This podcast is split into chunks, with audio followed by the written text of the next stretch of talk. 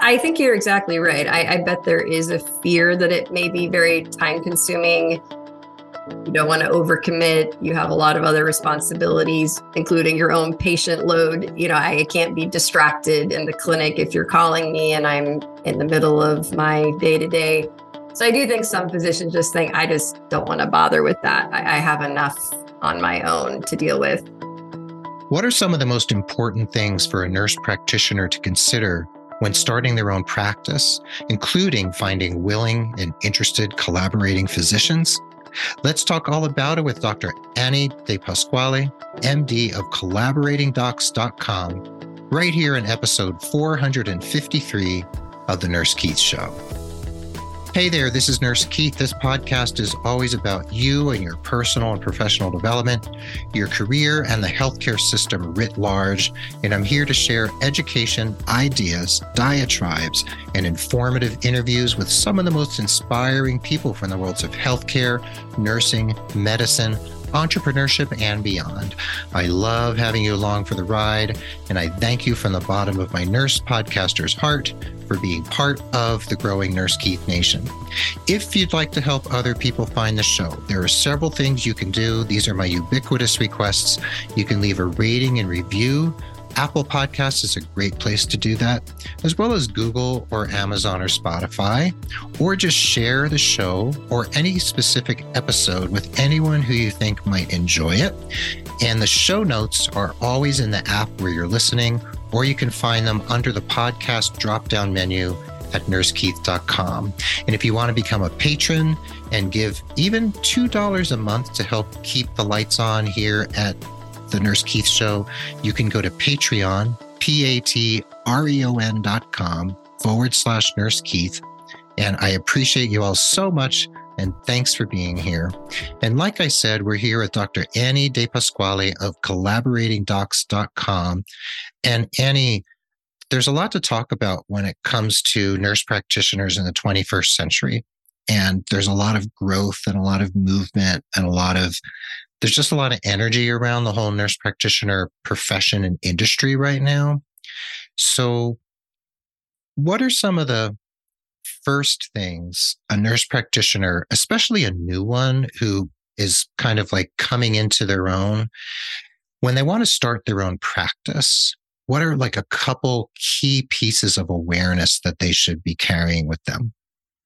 I fully agree with what you just shared, eh, sort of introing this question. It is, it is a it's a wonderful time for nurse practitioners in general, but especially those that have an interest in being an entrepreneur. There, so many doors are opened. I think it's largely related to the sort of healthcare crisis we would all agree we're in. You know, there's a real access to care problem, and I firmly believe nurse practitioners are a big part of solving that problem which lends itself to starting private practices, you know, own individual solo practitioner practices as nurse practitioners. The the the world's your oyster. There there's so much opportunity. I think, especially in more rural areas, um, and and even in urban and suburban settings there's just such high demand for quality healthcare that if you are ready, willing, and able to provide it, you will have much success. Um, if you were a nurse practitioner starting out, uh, I do think it's tricky in school in training. Business sense is not, you know, usually on the table. We don't get a lot of classes on how to actually start a practice, a medical business. So I'm a firm believer in education, educating yourself on the different avenues out there to sort of fill fill that gap, that missing knowledge gap. So it might be reading books, pod, listening to podcasts, um, different uh, message groups on Facebook. There are quite a lot for nurse practitioner entrepreneurs, and learn from others. Um, another second thing I often recommend to people starting out is find a mentor, someone a few steps ahead of you. So maybe a nurse practitioner who started a practice like the one you're hoping to have and talk to them and take them to lunch or dinner, coffee, or meet them at their office and bring bagels for their clinic staff. They'll be very happy to spend a little time and hopefully can cultivate a more long-term relationship learning from them. I think everyone in healthcare, we we're very used to the see one, do one, teach one mentality. So I think if you can find someone who's done it, they're probably very willing to share, you know, some of their knowledge um, to help you get off the ground. Um, so yes, I guess you know both of those ideas are very education and learning focused, but I, I do think before taking on a huge endeavor like starting a medical practice, that that is a critical step that some people actually skip. They think, oh, let me just do this without much thought, without a business plan, without really understanding budgeting and what's all going to go into it. So sort of pause yourself. Every entrepreneur wants it done yes, uh, yesterday. Don't don't fall for that trap. You know, take some time to really come up with a plan so mm-hmm. you are informed and going about it the right way. That sounds really smart. And something you said right at the beginning of what you just described was that nurse practitioners don't really get any training or grounding in business practices and you know nurses don't in general and you know even to some members of the public if you mention the term nurse entrepreneur they look at you like you have five heads because it doesn't make it doesn't really um it doesn't equate in their mind right However, physician, lots of physicians have independent practices. And just a quick question, sort of just to clarify something.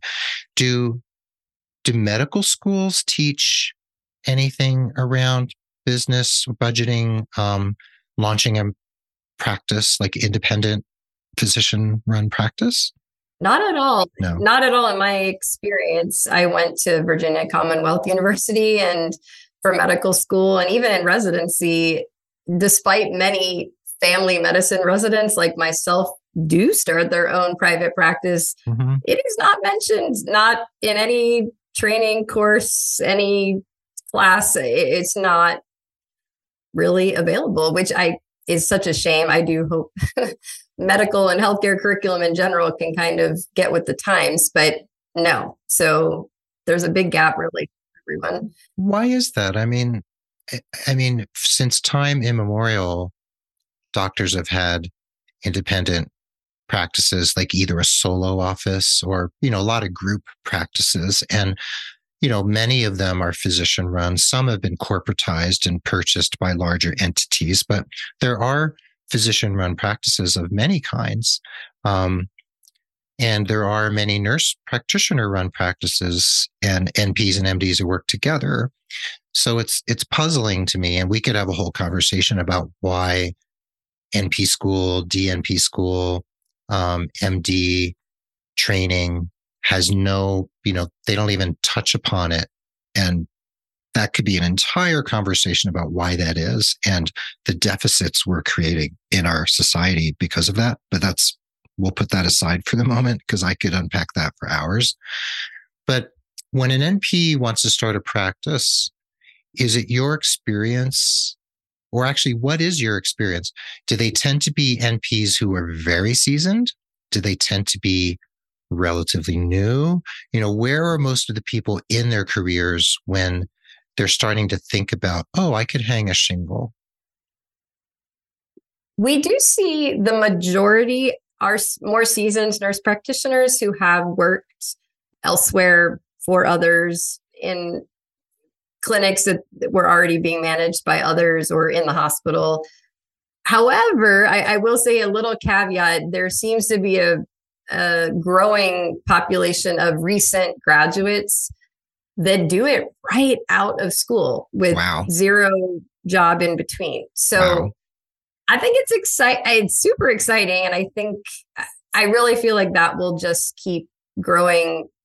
Even just the economics of it, the I know there are a lot of nurse practitioner schools and training programs, and there are not a ton of jobs upon graduation. So it is influencing people to kind of dig deep and make it work by creating their own job. and their mm-hmm. own, which I think is amazing because oftentimes people are much more satisfied when it is their own path and their own uh, yeah. establishment than working for someone else. So I'm glad that younger graduate or newer graduates are kind of embracing it. It's it's not only for the experienced. Yeah. And interestingly, if you go on the Bureau of Labor Statistics website and you look up nurse practitioners, nurse midwives, and nurse anesthetists, and you look at the projected job growth, um, it's not as robust as it was a couple of years ago, but I'm looking at it right now on the BLS website, and it's it's actually quite significant.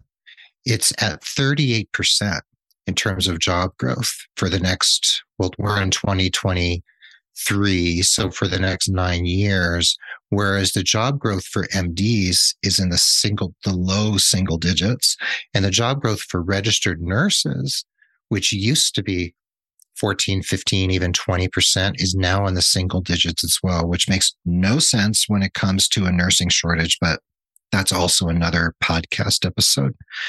So there are jobs, but I do see and hear from a lot of NPs that if you want to be an NP in the Bay Area or New York or Atlanta or Boston, that's where you're going to be up against it because everybody and their sister wants to move to these exciting metropolitan areas. And we can understand why. So if a if a seasoned nurse practitioner decides, okay, I've worked for nine years, I'm ready to jettison out of the hospital or another type of setting, and I want to start a practice. What are some of the very, very first steps they should take, like rudimentary, like out of the gate? Out of the gate, other than being very well informed, um, I would say establishing the business entity really needs to be probably step number one. So there are methods online, um, lawyer sort of consulting firms that can help do it at a very economical price. You don't need to pay top dollar to get that done. Even things like LegalZoom can mm-hmm. help you establish your entity. And then I would say the next big question would probably be the financing of it. I would also venture to say most nurse practitioners are self funded, but I applaud those that do get money, loans, uh, friends, family investors, venture capital money. Mm-hmm. There is money out there. It, it's sort of um, a complex thing to navigate if you're not familiar with investments and um, getting talking to people to give you money, but it, it is a it's it is we all love that idea, but yes, um, I think it's worth at least uh, educating yourself on options. Maybe even just going to a, your local bank and talking to them about business loans and those sort of um, things that are at your disposal just in your local community. Mm-hmm. Doesn't mean you have to, but it's good to know the options out there because they there will be very upfront costs to doing this. And then, of course, the recurring um, monthly cost of things to keep it going. But the upfront cost is what's yeah. the concern getting going. So you're so you're forming like a LLC, a limited liability corporation, whether it's like you can form an S corp or a J corp and all those different things that I have so little understanding of but there are people out there who can help you do that. And then you need a bank account and, you know, you have to get, you know, you might need a license with your city or there's all sorts of things you have to do. And then there's liability, right? You have to have extremely good liability insurance. Um, and of course, there are more and more states where a nurse practitioner can practice autonomously. So that is increasing. We're somewhere around half the states or something I, I can't remember the number, but in the states where um, you can't practice autonomously and you need what they sometimes refer to as a collaborating doctor, a collaborating physician, this is something that is one of your areas of specialty and we'll we'll I want to dive into this a little now and then more in the second half of the show.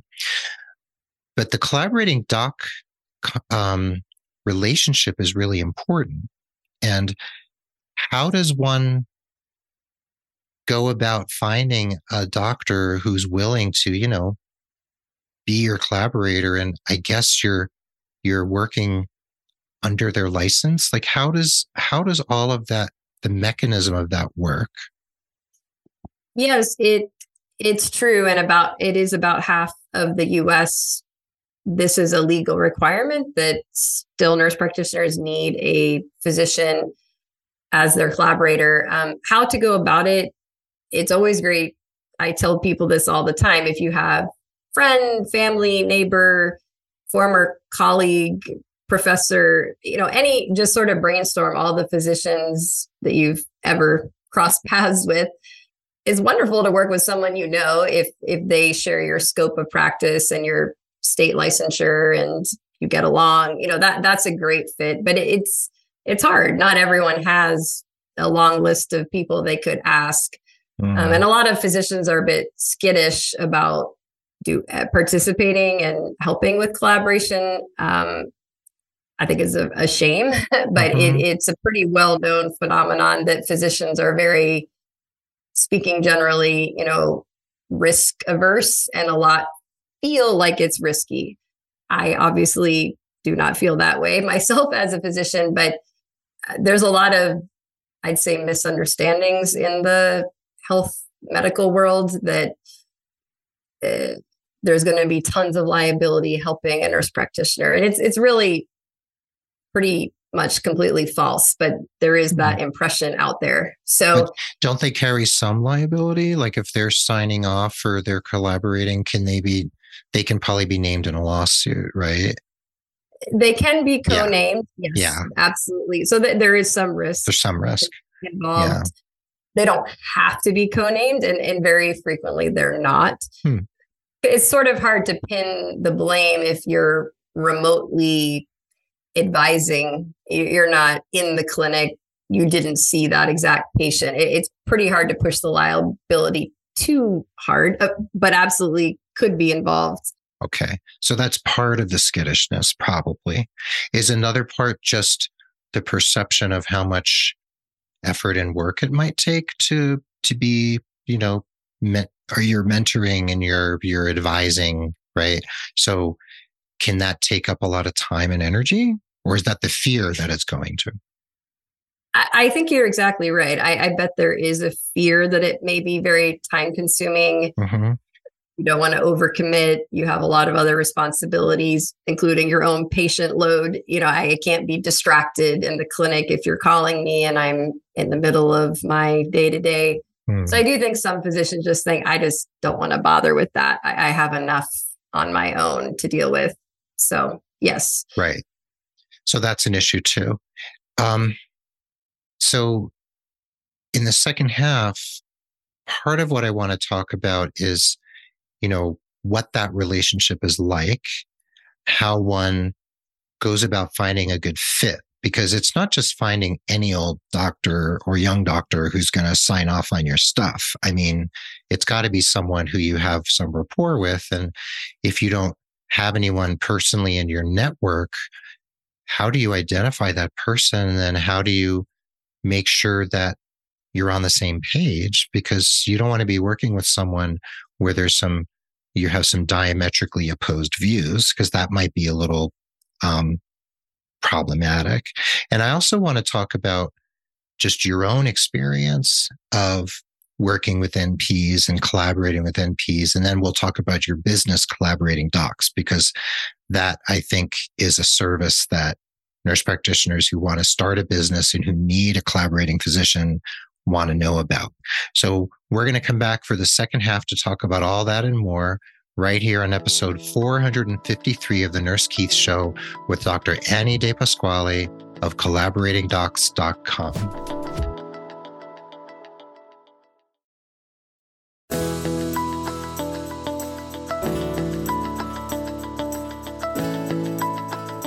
welcome back to the second half of the episode. We're here again with friend of the pod and my new friend and colleague, Dr. Annie DePasquale of collaboratingdocs.com. And Annie, right before the break, we were talking about finding a collaborating doc. But first, I want to ask you about your own personal and professional experience. So, have you worked with a lot of nurse practitioners in the course of your career as a doctor?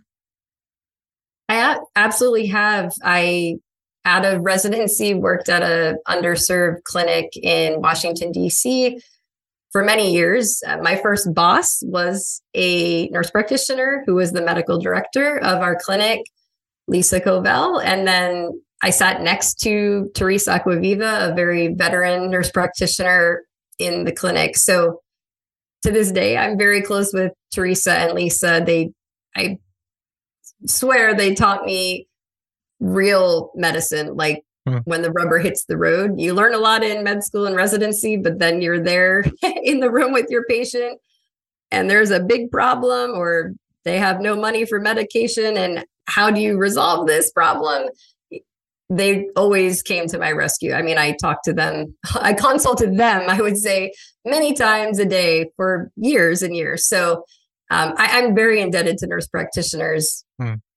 from That's, that experience. That's yeah. really lovely. And I think from my own perspective and experience, there's a lot of humility in a physician claiming something like that because, you know, there's a, there's, there's a hierarchy of power. There's a power differential on cert, on a certain level in our culture, right? And in, in the healthcare world in general, in the ecosystem, let's say. So I think there's a lot of humility in a doctor, you know, saying I've learned a lot from nurse practitioners. And I think I think it's lovely that shows a real collaborative spirit. And you know, I have perceived out there in the interwebs, you know, there's some animosity towards nurse practitioners on the part of some physicians and some physician organizations. And, you know, I, I understand there's, there's turf and there's, you know, questions about, you know, how, how efficient and accurate and complete the education of nurse practitioners is. So I hear some of those concerns, you know, but from your perspective, what do you see as the the strengths of nurse practitioners? You said you've learned a lot from them. So what do they bring to the table that you feel like augments what one might learn in medical school? Number one would absolutely be empathy. Hmm. I think from having nursing background and eh, before becoming a nurse practitioner, you know, helping patients at the bedside, helping discharge patients, go over the materials, the the plan of action upon discharge, like all the things that's so commonplace eh, due to repetition in a, a nurse's world, a nurse's life, um, day to day. I think it spills over so beautifully when you're a nurse practitioner. You don't forget where you came from, and you're you're really kind to patients. I mean, these are generalizations, but I sure. do feel like nurse practitioners are much more um, engaging, emotionally empathetic with patients than physicians who often give people sort of the short end of the stick or brush them mm. off. Again, a generalization, not all doctors are bad like that, but um, I also think just the mentality of being a teacher and an educator of patients comes a lot more naturally to nurse practitioners than physicians. I think, you know, the hierarchy you're just talking about physicians, you know, do as I say and don't ask questions and this is what you need, you know, kind of paternalistic. It's changing, you know, as time goes on, but there's right. still a lot of that out there. So those are the beautiful things I learned, you know, from working with Lisa um, and Teresa, just how to be very kind and nice and caring and give my patients what they needed mm-hmm. at the level they needed it. That that is really i'd say sort of the biggest lessons but but also the medical things that i needed help with like oh yeah. they're on forward blood pressure meds what do i do now Hmm, right. Oh, thought of this. So they were also very smart, like by the book. Yeah. So there's clinical astuteness, but then there's also emotional intelligence and relational intelligence. And that does come more naturally and it does come up in nurse training, I think it sounds like much more than it would in medical training in general. And, you know, so you've worked with a lot of NPs, you've seen their struggles, you've you've seen their strengths, you've benefited from their strengths and you've collaborated. What's it been like for you when you've been a collaborating doc, like when you've been signing off on or, you know, however you're involved in a nurse practitioner's um, you know, in a private practice. What's that like for you as a doctor? I think it's fascinating. It, yeah. it sort of gives you a into someone else's world. You know, you get to learn about what type of patients do you see and what kind of conditions, what is the business model, you know, how do you run your schedule? I, I, honestly sometimes feel like I learn more from the people I'm helping than I'm helping them. I, I just am very inquisitive person and I like to learn things. So I'm always sort of rattling off things to find out more about what they're up to. Um, mm-hmm. But it's true because they also bring their most challenging cases and patient situations they want to talk about. So you're kind of getting the cream of the crop, like the most fascinating thing that passed their way in the last week or month um, is what you're talking about. So it's it's usually very enlightening and gets the brain gets the brain working, turning. Yeah, interesting.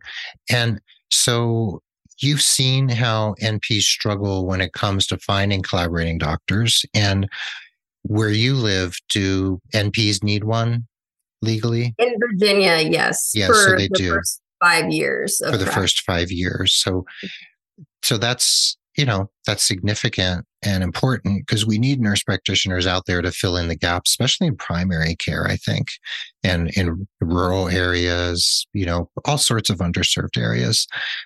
So, you decided to form a business as a doctor helping nurse practitioners find collaborating doctors.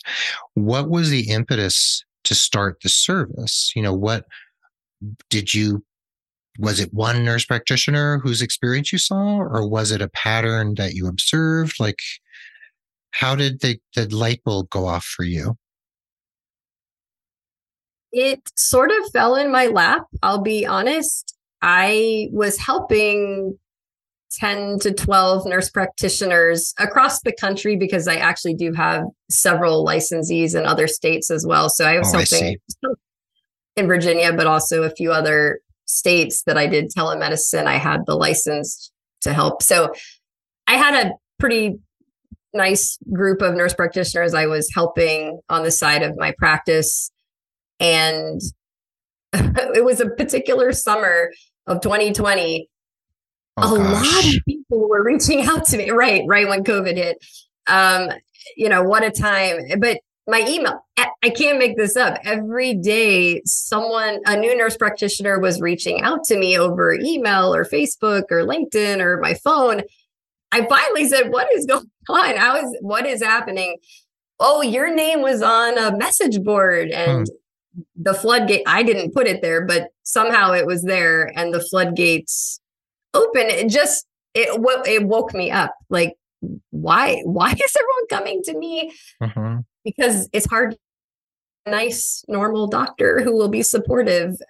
That was the the story i heard again and again and again. So interesting. So so that's that's what you saw and and the specific issue was finding a collaborating doc. I'm sure there are like business questions and, you know, all sorts of things. And there are other, you know, people can go to SCORE, they can go to the Chamber of Commerce, they can go to the Small Business Administration, you know, if they need help creating a business plan. But the Small Business Administration is not going to help you find a collaborating doctor.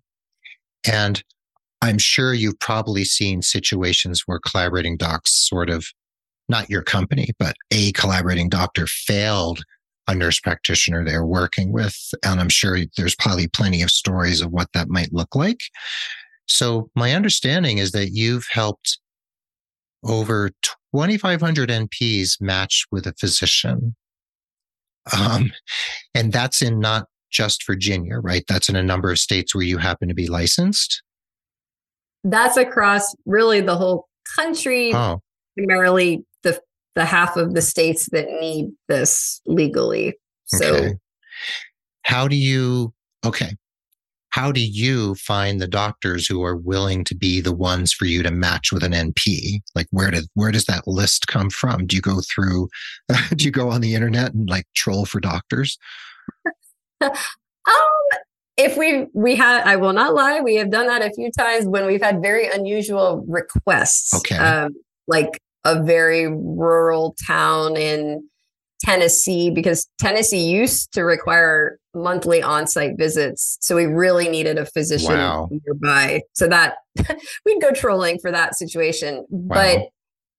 Luckily, uh, over the last three years of having the company, we've really built up our physician um, database. Uh, You know, we have a good, great, I should say, stable of doctors who we're now attracting the right people who like to teach, like to mentor, love nurse practitioners. Everyone kind of has their story, like mine, right? My first boss is an NP.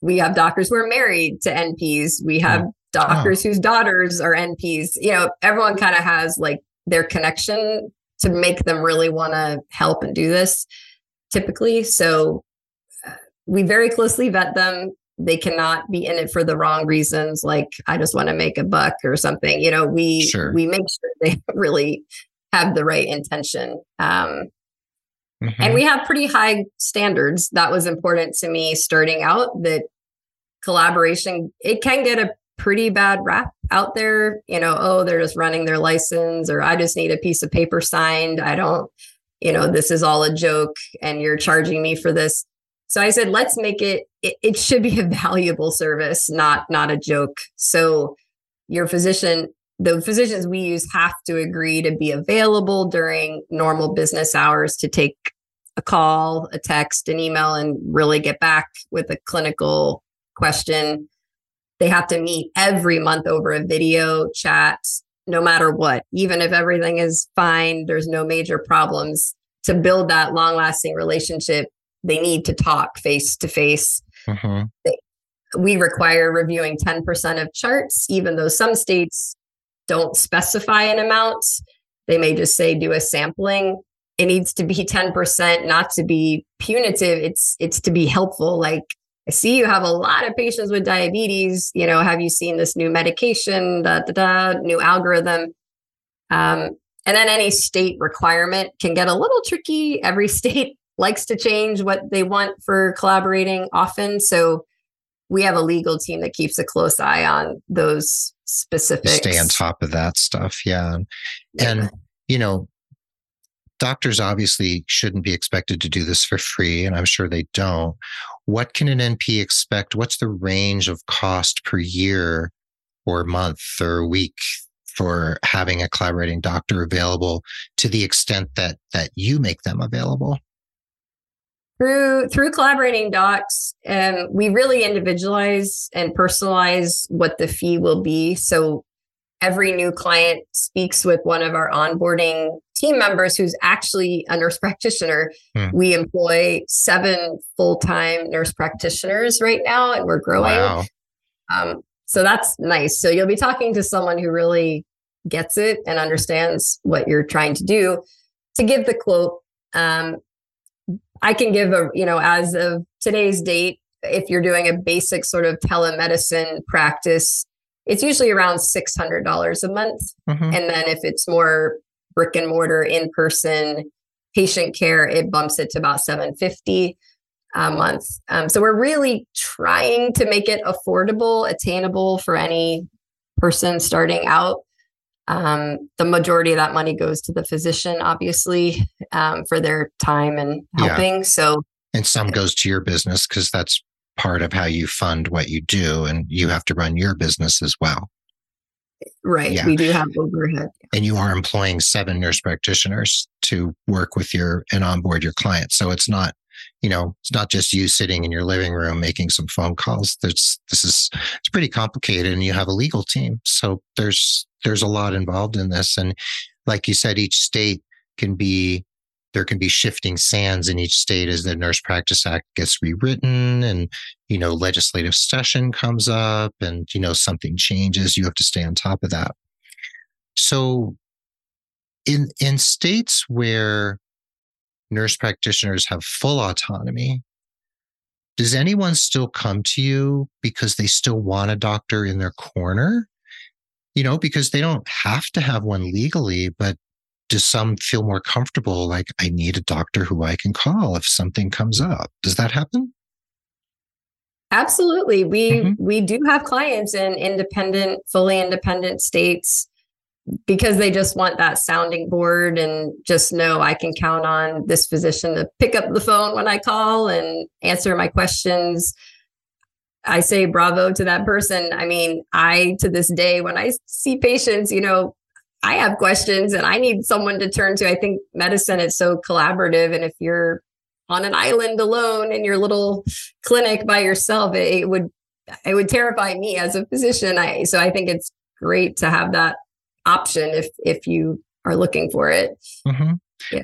Do you ever see nurse practitioners who have a practice where the collaborating doc actually comes and spends time seeing patients in the clinic as well. And then that's probably a different type of, um, they have to have a different type of financial relationship because they're actually like seeing patients and not just advising over the phone or something.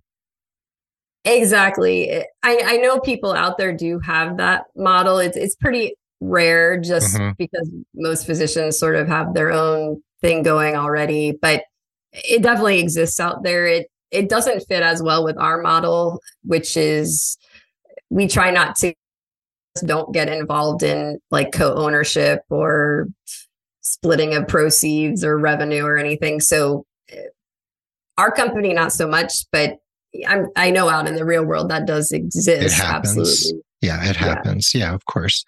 And you know, I think collaborative relationships are great. And there's probably nurse practitioners and MDs who just partner and start a business together. And then that's just their arrangement. And that's awesome. I mean, I think that's great. And, you know, whether, you know, there's, of course, NPs and MDs work together in more corporatized settings, clinics owned by health systems, things like that. But we're talking more independent practices. Um, in terms of the types of practices out there that you're seeing in your clients, or also just in general, what do you feel like are the ones that have it the strongest? I don't want to, um, we could say market share or ability to be profitable and successful? Are there particular ones you're seeing that are strong right now in, let's just say 2023? Absolutely. Mm-hmm. I, and I think the, the common denominator of all of them is that they are cash based and have recurring revenue. I mean, mm-hmm. that's that's a perfect combination for any business that wants to be successful. Make sure you get paid and make okay. sure you keep getting paid. So the the obvious examples are medical aesthetics. So, you know, doing Botox or fillers, people have to pay cash. They can't use their insurance. They have to keep getting it every three, four months. Um, also in that category, some IV hydration practices mm. or mobile clinics. People love it. They're going to keep getting it when they need it. And um, I would add telemedicine based practices because some people will be way, willing to pay cash for the convenience. If you can see me with my child that has a fever, you know, tonight after work, you know, I'll pay and not worry about my insurance, perhaps, because that's just super convenient. Um, and telepsych would be the last one I would mention. Oh. You know, if a lot of PMHNPs are taking the world by storm with um, their psychiatric practices, and it's so so needed. You know, more than probably any other medical condition out there. Great mental health care is needed right now. So. I say bravo to them for, you know, getting that extra credential and starting a practice. It, obviously, they could take insurance. Some do, and some just take cash mm-hmm. because mm-hmm. they can. The market will meet that. So those are our most successful clients, you know, and they have longevity with their physician and their business in general. So Uh, but we take all comers, even if Yeah. if they take insurance and or Sure. do primary care. Yeah. And concierge medicine is getting bigger where you have clientele who pay a monthly, um, I guess you call it a retainer, and then they have a certain amount of access to you at any given time, which I think it's getting very popular. It's funny, back about, gosh, eight years ago, maybe 10 years ago, on my original podcast, RNFM Radio, we interviewed a nurse practitioner in Bellingham, Washington, who did house calls by bicycle and she had a little bicycle trailer and she had all her lab equipment and dry ice and a cooler and pretty much everything she needed to do basic primary care, including um, blood draws. And um, she didn't carry vaccines, but um, otherwise, she had a, a complete mobile clinic and she biked around Bellingham, Washington, seeing patients in their homes, which I thought was cool. And she was in great shape because she biked all the time. So there are a lot of, you know, um, innovative, there's a lot of innovative potential for nurse practitioners. And, you know, you have a lot of experience. You you went to Virginia Commonwealth University in Richmond. Interestingly, you went to Carnegie Mellon and studied piano and French. So that was an interesting place to begin in your undergrad. Yes, I was a hopeless, you know, musician hoping to you know, what what was I hoping? I don't know. to have I a stable understand. job, but not not realistic. I, I love piano more than anything, but it, it is hard to pay the bills playing piano unless you're Billy Joel, perhaps. I understand. I, I went to art school straight out of high school and, you know, dropped out. But my mom was a Juilliard trained um, concert pianist and she she taught and played in nightclubs and things my whole life and never had a job. Like her she always just like did her own thing, which is not easy, but she she did it, you know. It was pretty amazing. And for collaborating docs, people can go to collaboratingdocs.com and you're also on Facebook and Instagram and Twitter and you're on LinkedIn and we'll have all that in the show notes.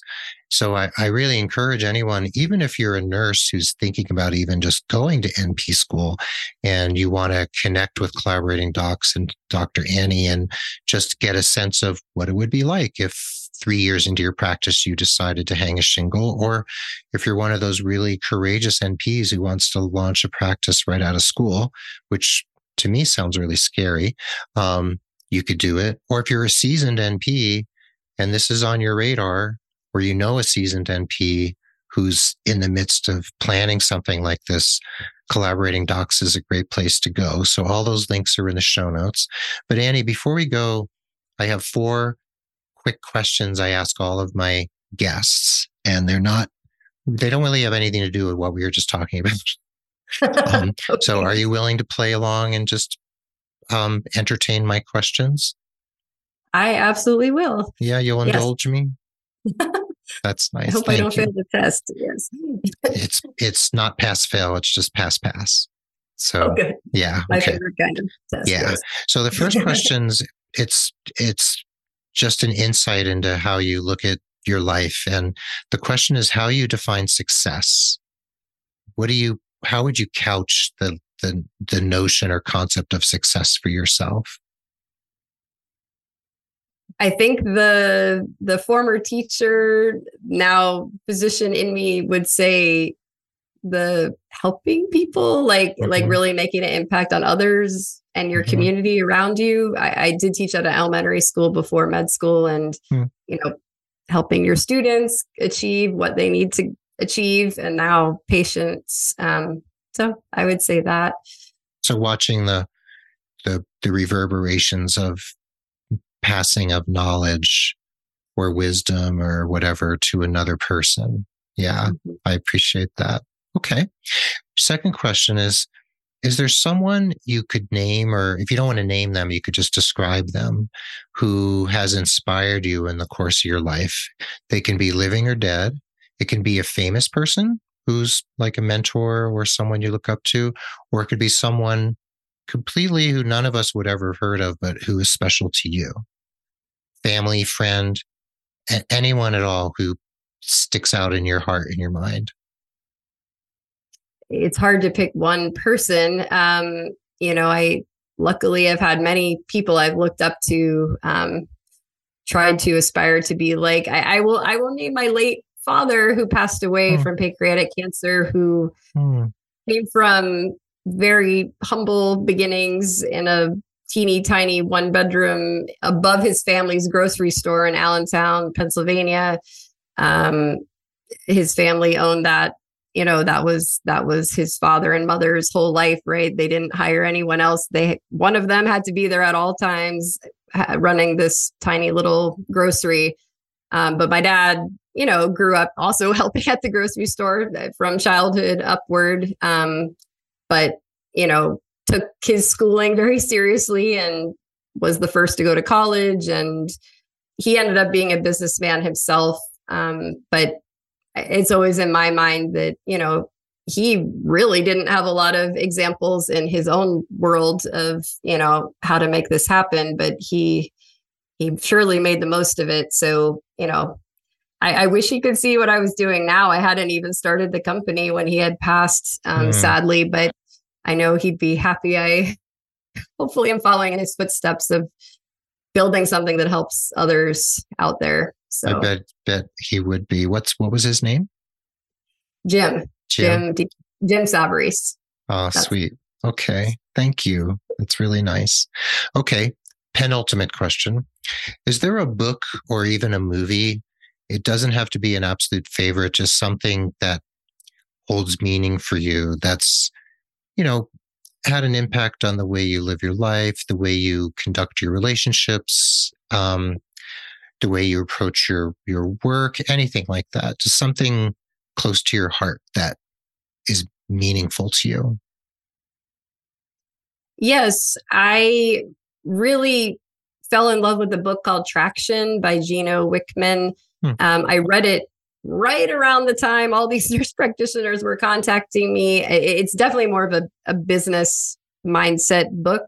Um, but I wasn't a business person yet at the time, but I was reading this book and it was it was so interesting just it sort of helps organize um your dreams and hopes and plans and and get everything moving in a a good direction. Um so you know any aspiring entrepreneur out there i do recommend traction um, just it's a quick read but it, it, it it has some powerful ideas of how to how to get a business sort of off the ground.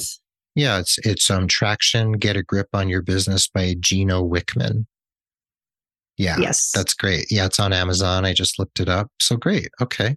We have a lot of people on this, you know, in the audience who are entrepreneurs or aspiring entrepreneurs. So that's that's great. I appreciate having another business book in the in the library so to speak okay last question if you dr annie DePasquale if you were named queen of the world tomorrow what would your first act be in order to improve the lives of your subjects knowing that as queen of the world, you have ultimate power. So you could eventually do everything you wanted to do. But if you wanted to like make a splash as queen, what would be your first action? Oh wow, that that's a big responsibility um, and exciting, and all in the same. I feel slightly like a broken record because I've talked a lot about education and teaching and mentorship, but I I would that it's you know at the heart of who I am. I I would cast a spell and everyone in the world would have access to incredible teachers and mentors and coaches and um, that would just lift everyone up um, to higher places. I think education is the root of everything. So that that would be my wish. That's a good one. I like it. That's a great place to start. Because when someone has a mentor and they're they are the receivers of education and wisdom and, you know, learned wisdom and institutional memory. You know, there's, you can lift people out of poverty. You can give people opportunity. I mean, so much can happen when someone has that kind of support. And you and I know that there's a lot of people in the world who don't get that and never get that. So I, that's lovely. I really like that. So thanks for playing along with the four questions. you you passed with absolute flying colors. So you can you get four gold stars. So if anyone wants to get in touch with you, they can go to collaboratingdocs.com and can they contact you through the website? Yes, yes, yeah. they can even book a call with one of the NPs that help with our onboarding team oh, and, oh, cool. and just have a chat. There's no, you know, commitment to just having a call and oh, talking oh, about they like talking about business ideas. They might even be able to give a few golden nuggets to help you on your way. Oh, great. Okay. So, and on Instagram, you're at collaborating.docs. And on Facebook, you're collaborating docs FB on Facebook.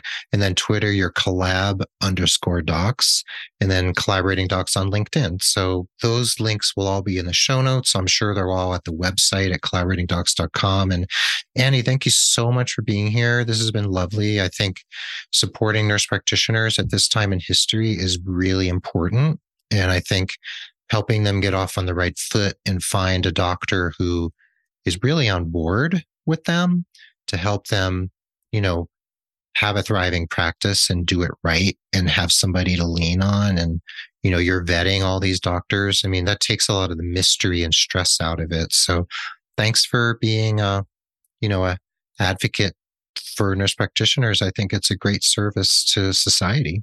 Thank you so much for having me. It's been a fun conversation and i what you're doing is very inspiring as well. Um, we will be featuring you on our on our website because I, I, hope a lot of nurse practitioners become subscribers and followers if they aren't already. Um, they have a lot. They could learn so much from what you're doing. So thank you, Keith.